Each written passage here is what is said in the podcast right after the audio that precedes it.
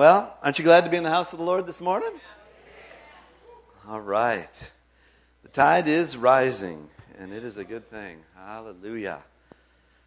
Oh, man, I can't wait till next week. Mm. We gather all the body together. It's going to be a party. So get here early. If you have not yet stepped into the waters of baptism as a believer, I want to encourage you to do so.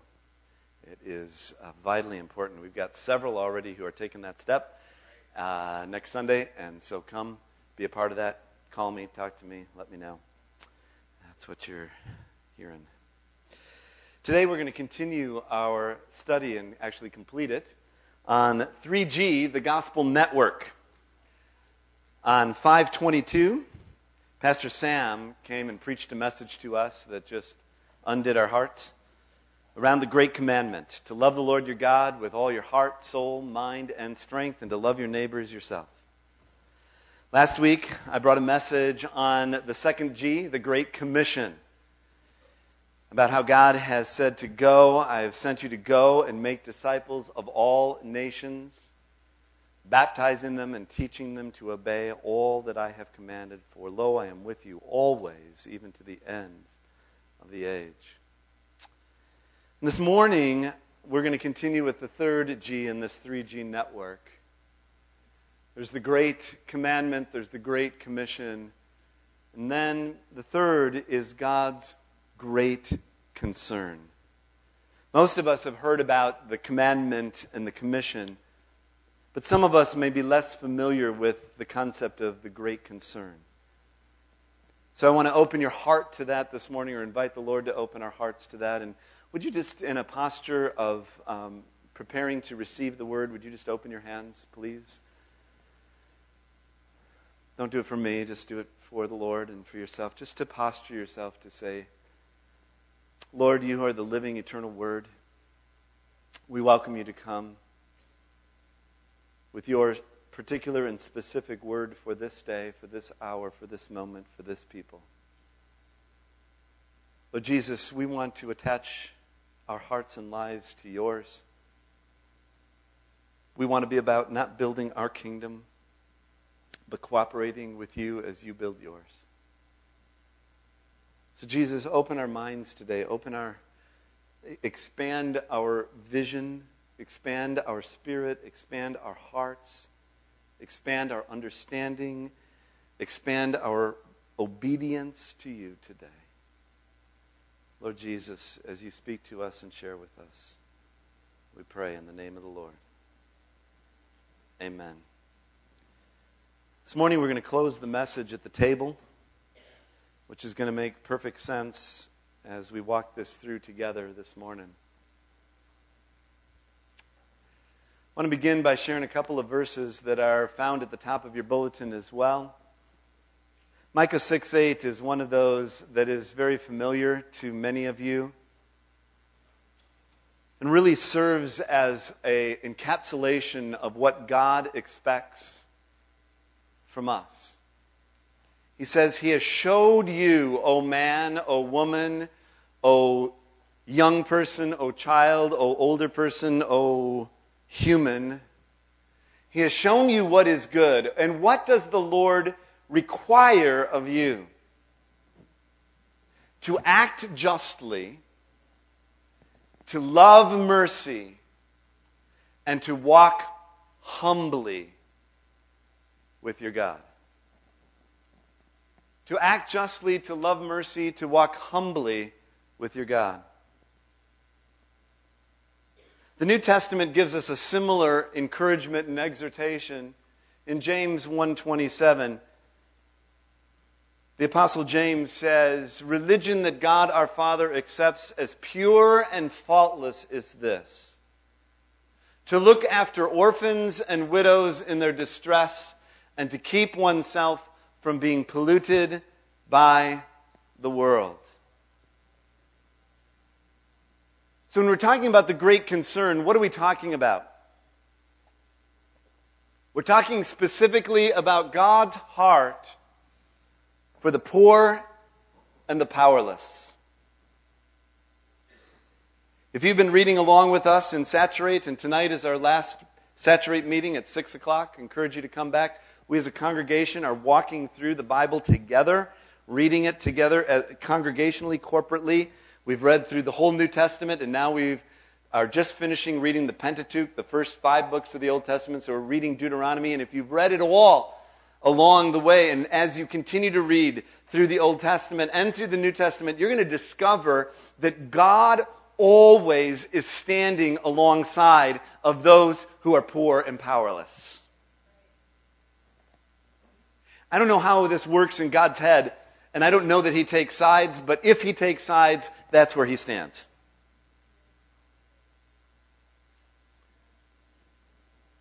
Very clear throughout the scriptures that this is His heart. I don't think God, by the way, shows partiality. He loves all. But his concern, his heart concern, is towards those who are poor and powerless. So, how, how do we how do we begin to shape our lives around God's concern? Because I don't know about you, but if God's concerned about something, I want to be concerned about that as well, don't you? It, it, it, it's, it's helpful when our lives are oriented around and aligned around what's important to God. And in order for that to happen, there's two simple things. And so this is going to be a very simple message before we come into the word this morning. But the first thing that needs to happen is we all need to go through AA. Every single one of us needs to go through an attitude adjustment. Okay? And the word, the scripture is very clear about this. This is continuing on in James. This is James 2 1 to 13. My brothers, my sisters, my friends, as believers in our glorious Lord Jesus Christ, don't show favoritism. Is that kind of clear? I don't know. You know, I think we better spend some time trying to interpret that. We, we got to get a bit. It's pretty direct. Don't show favoritism. Suppose a man comes into your meeting wearing a gold ring and fine clothes, and a poor man in shabby clothes also comes in. What are you going to do about that? How are you going to respond? If you show special attention to the man wearing fine clothes and say, Well, here's a good seat for you, but say to the poor man, You stand over there or sit on the floor by my feet. Haven't you discriminated among yourselves and become judges with evil thoughts? Listen, my dear friends, has not God ch- chosen those who are poor in the eyes of the world to be rich in faith and to inherit the kingdom he promised those who love him. Hasn't God chosen those who are poor to be rich in faith? I heard Heart of the City on Friday night. I was at their CD release party out at Woodland Hills, and one of the singers there, who's African American, just shared about how, from the African American heritage and tradition, out of the awfulness of slavery, out of the horror of, of that, that, that whole institutionalized reality that was a part of our history. Oh, but that was then. Well, yeah, we'll have that discussion another time. Because the impact continues. But what she said was out of that, one of the things that is a part of the African American faith context and culture is a tradition of knowing how to cry out to God. Because when you don't got anything else, and there isn't anybody else on your side, you learn how to lift up your voice. Let me say something very clearly. You and I may feel at times like we are powerless but we are never helpless because we always have a help to turn to. We don't, might not have any power, but we've got one who helps. rich in faith, to inherit the kingdom he promised. But you have insulted the poor. Is it not the rich who are exploiting you? Are they not the ones dragging you into court? Come on, think about it, people. Who are you? You know, why are you discriminating in this way? Don't you understand the realities of what's really going on? Are they not the ones who are slandering the noble name of him to whom you belong? If you really keep the royal law in Scripture, here's the great commandment embedded right here love your neighbors yourself, you're doing right. But if you show favoritism, you sin and are convicted by the law as lawbreakers. For whoever keeps the whole law and yet stumbles at just one point is guilty of breaking it all of it. Anybody here ever broken any of the laws in the Bible? Any of them? Even one? Guess what? You're a sinner. So am I. For he who said, Do not commit adultery, also said, Do not murder. If you don't commit adultery, but you do commit murder, you become a lawbreaker. He's using this electricity to say, you know, you may not have done either of those two things, but if you've shown favoritism, you have become a lawbreaker. Speak and act as those who are going to be judged by the law that gives freedom. Because judgment, listen to this, judgment without mercy will be shown to anyone who has not been merciful. Mercy triumphs over judgment. I've shared this before several times, but let me remind you again. Somebody did a study once, and I, I think they're right. They actually did a survey of hundreds of people in all kinds of different, this was church people, by the way, in churches, did a study in churches. And here's what they discovered they discovered that 80% of our thoughts about ourselves and other people are negative, critical, and judgmental. 80% of our thinking is negative, critical, and judgmental. Now, who in the Bible is spoken as the accuser of our souls? Who is that? Who is it that is always negative, critical, and judging? If 80% of the time we're agreeing with Satan, we've got troubles, don't we? We need an attitude adjustment. We need to start catching ourselves and allowing the Lord to begin to discipline our thoughts and our attitude. So, I have some very simple questions for you this morning. My first question is this How do I view the other? Now, who is the other? Anybody? Who's the other? Who's the other? Anybody who ain't me. Anybody who isn't me. You know, everybody knows who those people are. Right? Them. We're us, but, you know, it's those people. Them. How do you view the other? the way somebody dresses, the way somebody talks, the way somebody thinks, the way somebody eats or lives, whatever. How do you view the other? How do I view the vulnerable and powerless? Man, I wonder what they did to get themselves in that state. Hmm. I wonder, yeah, you know. How do we view the other, the vulnerable, the powerless? Let me share something uh, personal about this. And it's directly related to this house. We're a house of prayer for all nations. So, our call, part of that calling, comes out then from um, where am I at? Isaiah 56, thank you. Isaiah 56 Foreigners who bind themselves to the Lord, to serve him, to love the name of the Lord, to worship him, all who keep the Sabbath without desecrating it, and who hold fast to my covenant. These I will bring to my holy mountain and give them joy in my house of prayer.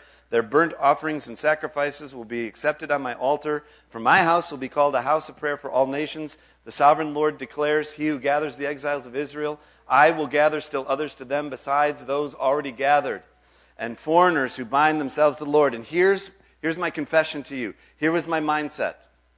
My mindset was, Thank you, God, for what you're doing. Thank you that you're bringing all of these people from other na- nations. You're bringing all of these foreigners to this house to be with us. You're bringing them to be with us. And one day, not all that long ago, a few months ago, the Lord spoke to me and said, Guess what, buddy? You're a foreigner too. Because when this was written, this was talking about Jews and everybody else. So maybe Judy's the only one who's not a foreigner. And she grew up Jewish. I don't know. But that was a deep conviction in my spirit. I remember several years ago when someone who's a, who was a part of this congregation spoke to me very lovingly, very lovingly, but just said, Pastor, when do we no longer have to be labeled as a refugee.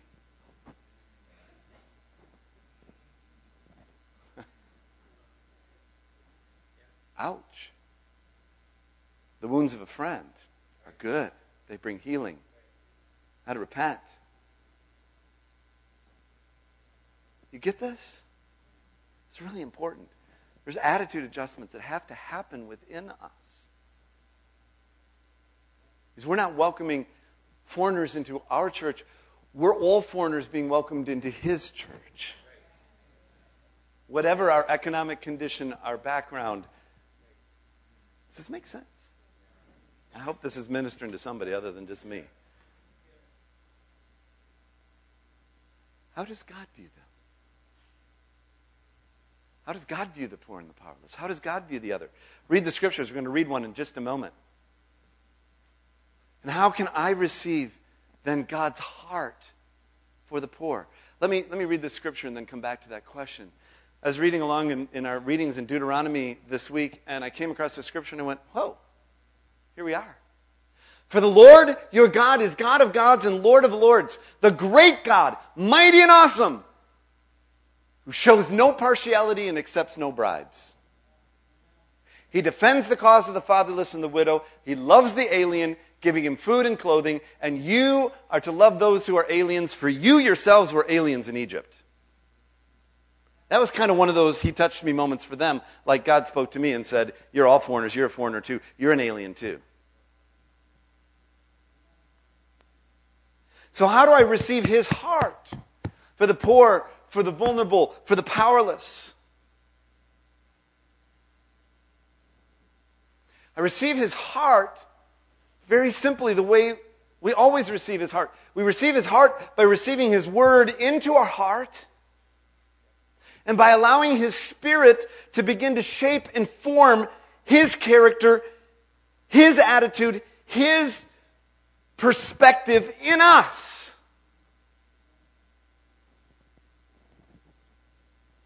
Yesterday, Noah and I were coming back. We'd We'd been out doing some stuff. We had to drop Esteban off. We were doing this, that, and the other. We were traveling all over, and we were driving down Marshall Avenue. Noah and I were, uh, the, one, the ones left in the car. And we drove by Higher Academy over here on Marshall. And there were hundreds of Muslim people there celebrating graduations. many women in full dress, burqa, the whole, you know, and how do I how do I view that? What do I think about that?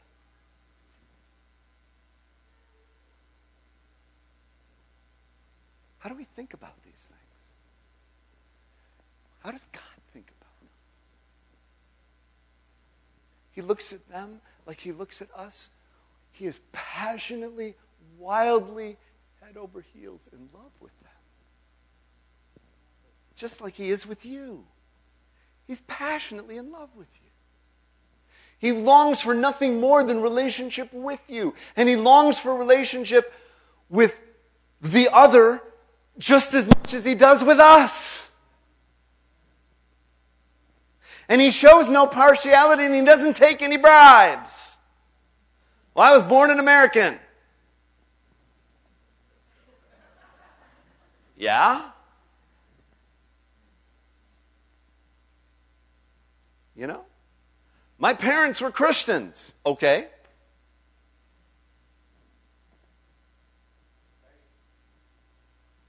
I slipped five bucks into the offering plate once. That count?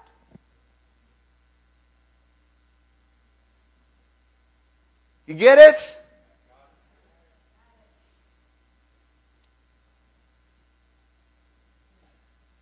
People, we've got to get God's heart here.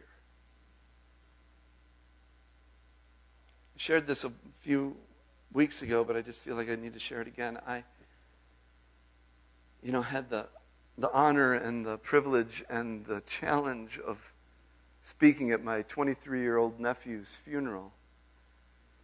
He died of a heroin overdose. And um, at his funeral, it was a room like this. It was packed. There was people all along the walls. There was, you know, 80% of the people were, I'm sure, in recovery or had been or were currently. 80% of that 80% were 30 and under. And I mean, these folks were not the folks that I normally spend my life with. But when I looked at them, I saw how beautiful they were, how precious they were, how valuable they were. I mean, I can't tell you, I can't describe to you. God just opened up and broke my heart. And it changed me. And He's still changing me.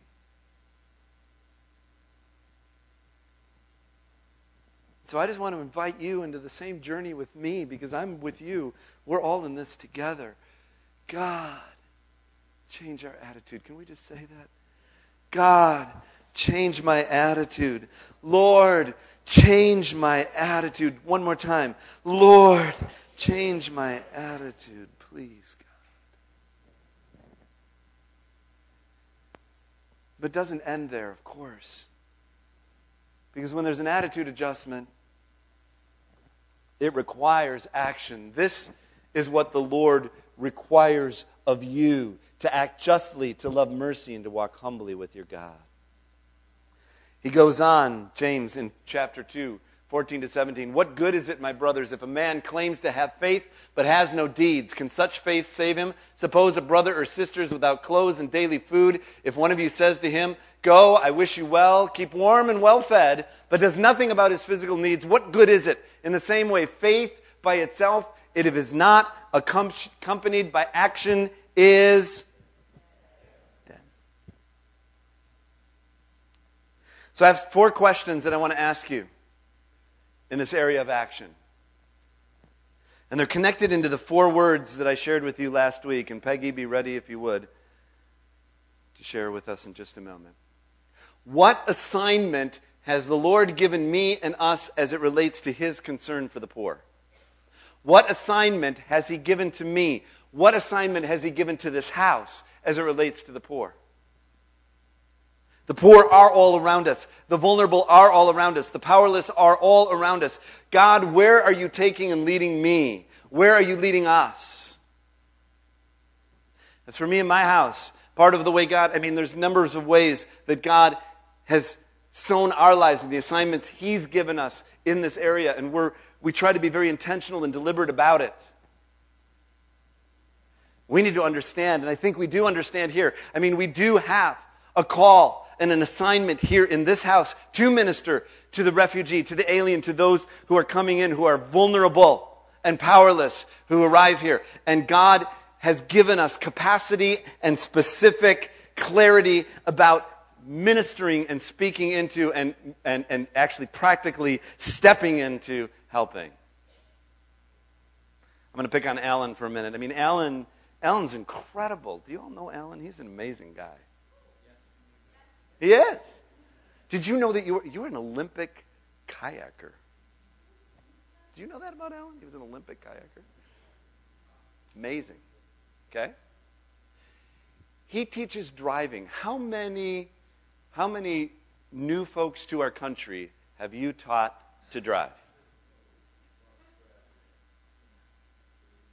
30 or more.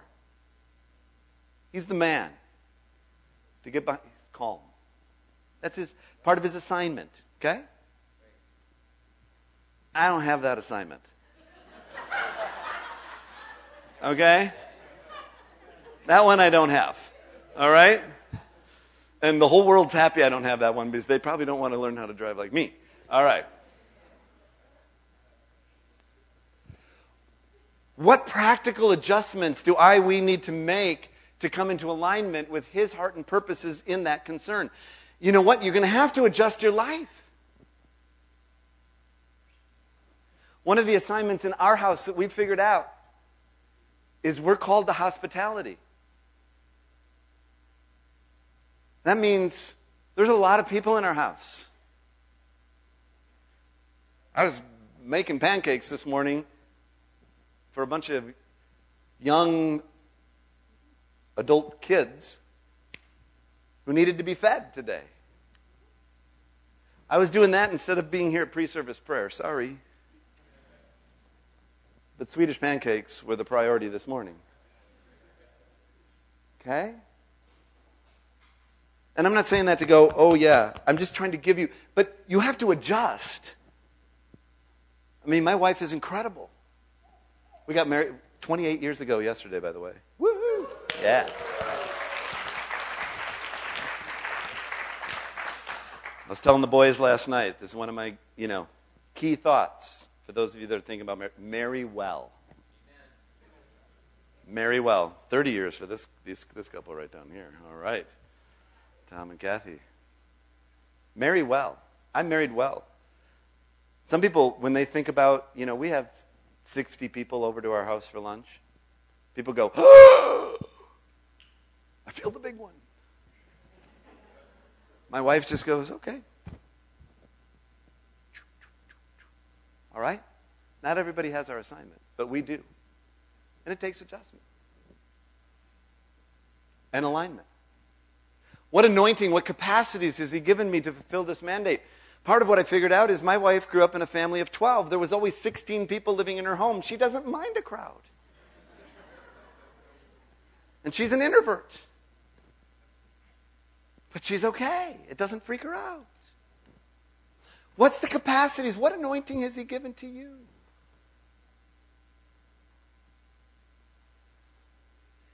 And Where do I and we need to live and step out in His authority? Then then we've got to take a step. We've got to do something. Peggy, come on up, please. I need the mic. Um, we're just going to give you one practical example of this. Something that happened through one of our partner ministries last year called the King's Banquet, and they're doing it again this year. And by the way, this morning, because we're coming to the table, we'll be receiving our benevolence offering, and so I'm going to ask the ushers to be ready at the end of the service with plates because our benevolence offering is going to help with this uh, outreach opportunity and ministry. So, yeah. Last year, um, our, our ministry, the, the people that, that we uh, minister with, with Trinity Works, we've been praying into um, God's mandate to, cl- oh, can you hear me? God's mandate to care for and love the poor. But how many know that you can't care for and love anyone unless the Holy Spirit gives you an anointing and, and His love and His heart for that, interv- that individual or those the people group that you're reaching out for? We can't muster it up on our own. So, how do you get a heart for the poor that feels big, huge, overwhelming, and ambiguous? So, we as a ministry went after God and said, God, how do you want to demonstrate your love to these people through us? And how can you first transform our hearts so that we can even be worthy vessels of this assignment? So God used the, the king's banquet last week or uh, last year to change us. He did it to change us. He did it to bless the people that we got to minister to, but he did it to change us. 25 women that I worked with chopped 300 pounds of vegetables and then cooked soup for the 250 that we served back here in this kitchen using the big booyah pots. And then we transported that soup down to um, Club Three Degrees, where, where you're going to get to see what happened there. I've got a film clip for you to see what this experience looked like. Um, and then when we're done, I'm going to show you how you can be part of it, how you can partner with us, and begin to see, uh, receive God's heart for the poor and walk this out. Thank you. So we got God's heart for the poor. We got to be there as through us, God served them a beautiful meal, ministered to them. We washed their feet. We gave them clean socks. We told them that Jesus loved them and gave each one of them the opportunity to surrender their lives to the lover of their souls. It took about 200 volunteers to do that. And we're doing it different and even bigger this year. We're going to be at, on June 25th, at the Minneapolis Marriott City Center, located in downtown. The meal is being prepared by the hotel, served by um, the hotel staff. We have plans to minister to the general manager of the hotel, and in fact, that in, that's already happening. We believe he's going to get saved. The staff will be briefed. The gospel is going to be shared with the staff, and then they're going to be there for the rest of the evening to participate. We'll have two to three table hosts at each table of eight, five guests, and three saved believers um, there to minister and to talk and to share relationship with them. We will have, um, so our staff is going to be bigger this year. And we, uh, there's three opportunities for you to be part of this. We need people who are interested in coming and serving and walking this out. God's looking for people who are ready to surrender days, hours, their lives to actually walk the walk, get past the talk, and actually do it. You will be changed. You will be absolutely changed through this experience. And, and if anyone is interested, there's a flyer in the bulletin. Pull it out and take a look at it.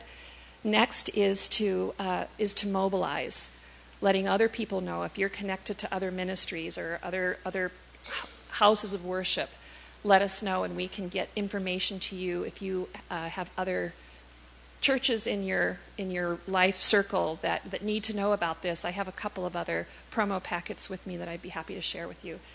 The third thing is to give. And um, it's costing about $500 per table to do this. Last year, it was no problem.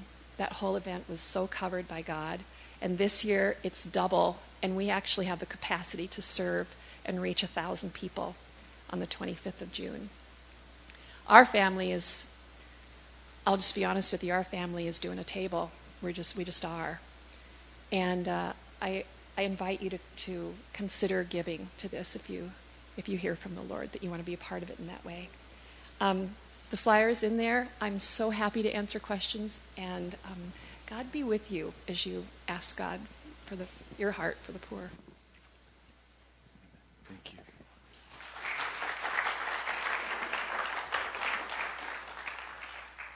I'm going to ask the elders and the ministry coordinators to come as we come to the table today.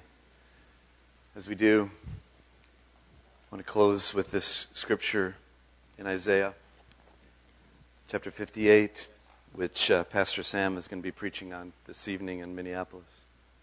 Is this not the kind of fasting I've chosen to loose the chains of injustice, untie the cords of the yoke, to set the oppressed free and break every yoke? Is it not to share your food with the hungry, to provide the poor and wanderer with shelter?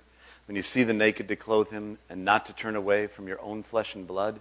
Then your light will break forth like the dawn, and your healing will quickly appear. Then your righteousness will go before you, and the glory of the Lord will be your rear guard. Then you will call, and the Lord will answer. You will cry for help, and he will say, Here I am.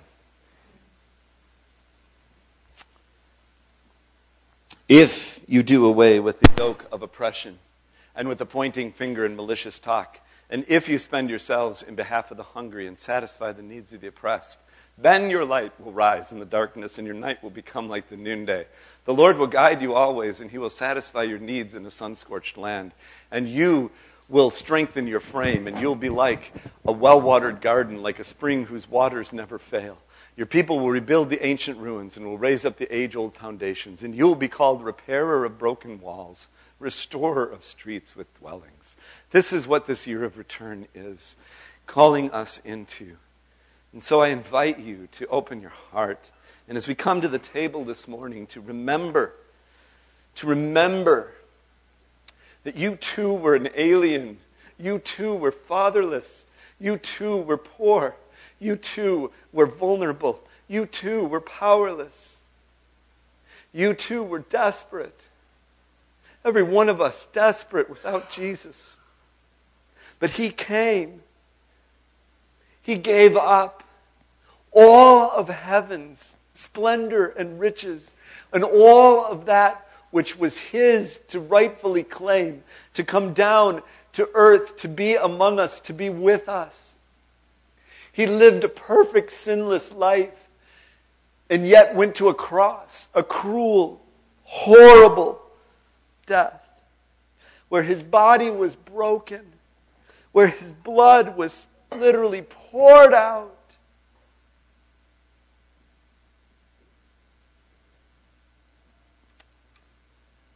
To bridge the gap between us and God.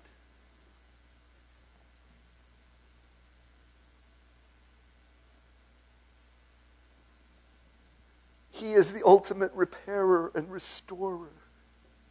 He is the Redeemer who has come to redeem all humanity to himself. His desire is that none would perish. If you're here this morning and you don't know this Jesus, maybe you know about him, maybe you know about God, but I'm not talking about knowing about him. I'm talking about knowing him, being in relationship with him yielding and surrendering your life to Him. Today, you can do that as you acknowledge your own sinfulness, your own powerlessness, your own brokenness, and coming to Him and say, Jesus, have mercy, forgive me.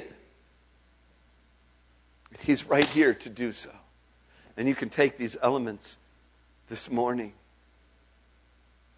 as a symbol to, of, of, of that sacrifice He has made for you and you may make that connection with Him both now and forever.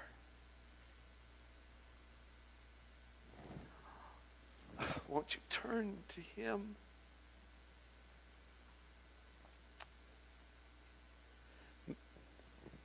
In the instructions that are given to us in 1 Corinthians 11 about coming to the table, we are told that we are to examine ourselves. We are to allow the Lord to examine us. We are to remember the body of Christ. And I believe that we are to remember his body which has been broken, his blood that has been shed for us, and we are to remember his body, our brothers and sisters.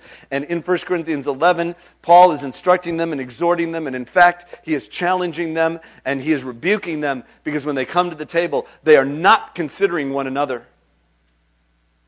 And so, God, if there's anything in our hearts between us and any brother or sister, Lord, come and bring healing and forgiveness today, now. Release us, Lord, from all judgments that we hold, that you might release us, Lord. We want to have mercy, that you might have mercy on us, God. Jesus, help us. Help us, Lord. Help us. So if you just hold the elements until all have been served, then we'll receive them together. Hallelujah. This has become to us the bread of life. This has become to us the cup of salvation. Receive from him. And ask uh, Pastor Lidve to pray the blessing over the elements, hold them in your hands and receive them. Seigneur Dieu, tu es juste et fidèle. Merci. Merci Seigneur pour sang qui versé pour nous. Ou sang qui joignent nous, Seigneur, dans route perdue, côté nous derrière. Et à cause de sang, ça, Seigneur, nous sommes capables d'espérance, bonheur, espérance, la vie et la vie éternelle. Seigneur, nous reconnaissons matin envers sang ou, envers la vie ou, envers le corps qui était brisé sur la croix pour nous, Seigneur, et pour nous être capables, Seigneur Dieu, gagner la vie. Merci, Seigneur, pour rançon que vous payez pour nous. Merci, Seigneur, pour ta bonté, pour ta grâce. Dans le moment ça, Seigneur, nous pourrons manger corps et sang ensemble, Seigneur. Nous demandons au Dieu pour nous pas faire, Seigneur Dieu, comme une coutume, mais pour capable une réalité dans la vie, nous, Seigneur. Et réalité, ça, Seigneur, pour nous capables de garder jusqu'à ce que vous va retourner, vous va venir chercher nous. Nous disons merci, Seigneur, pour repasser à nous pour le prendre. Bénis pour nous, Seigneur. Et faire devenir vraiment, Seigneur Dieu, ton corps. Et sans au Seigneur, qui coulé, qui racheté nous, qui, qui ban nous, Seigneur Dieu, espérons ça. Seigneur, nous comptons sur. Et nous demandons que chaque monde qui pourra participer dans moment ça, Seigneur, est capable de sentir vraiment la vie Christ dans la vie chacun de nous, Seigneur. Merci. Merci. Dans nom Jésus, nous prions. For I received from the Lord what I also passed on to you. The Lord Jesus, in the night he was betrayed, took bread, and when he had given thanks, he broke it and said, This is my body, which is for you. Do this in remembrance of me. Let us eat.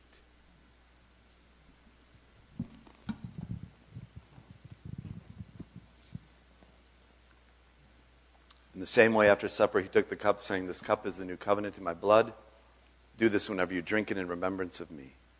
For whenever you eat this bread and drink this cup, you proclaim the Lord's death until he comes. Let us drink. Would you just open your hands to receive the benediction this morning? And now, Lord, I pray that you would fill each heart here with the immeasurable love of God the Father, with the irresistible mercy and grace of Jesus Christ the Son with the inexhaustible strength, power, comfort, and hope of the Holy Spirit be with you and yours as you go from this house to yours. Sent to make disciples of all nations. Go with the banner of his favor and blessing over your lives. And until we gather again, either in this house or in our eternal home, I bless you, people of God. I bless you. I bless you. In the name of Jesus Christ our Lord. Amen.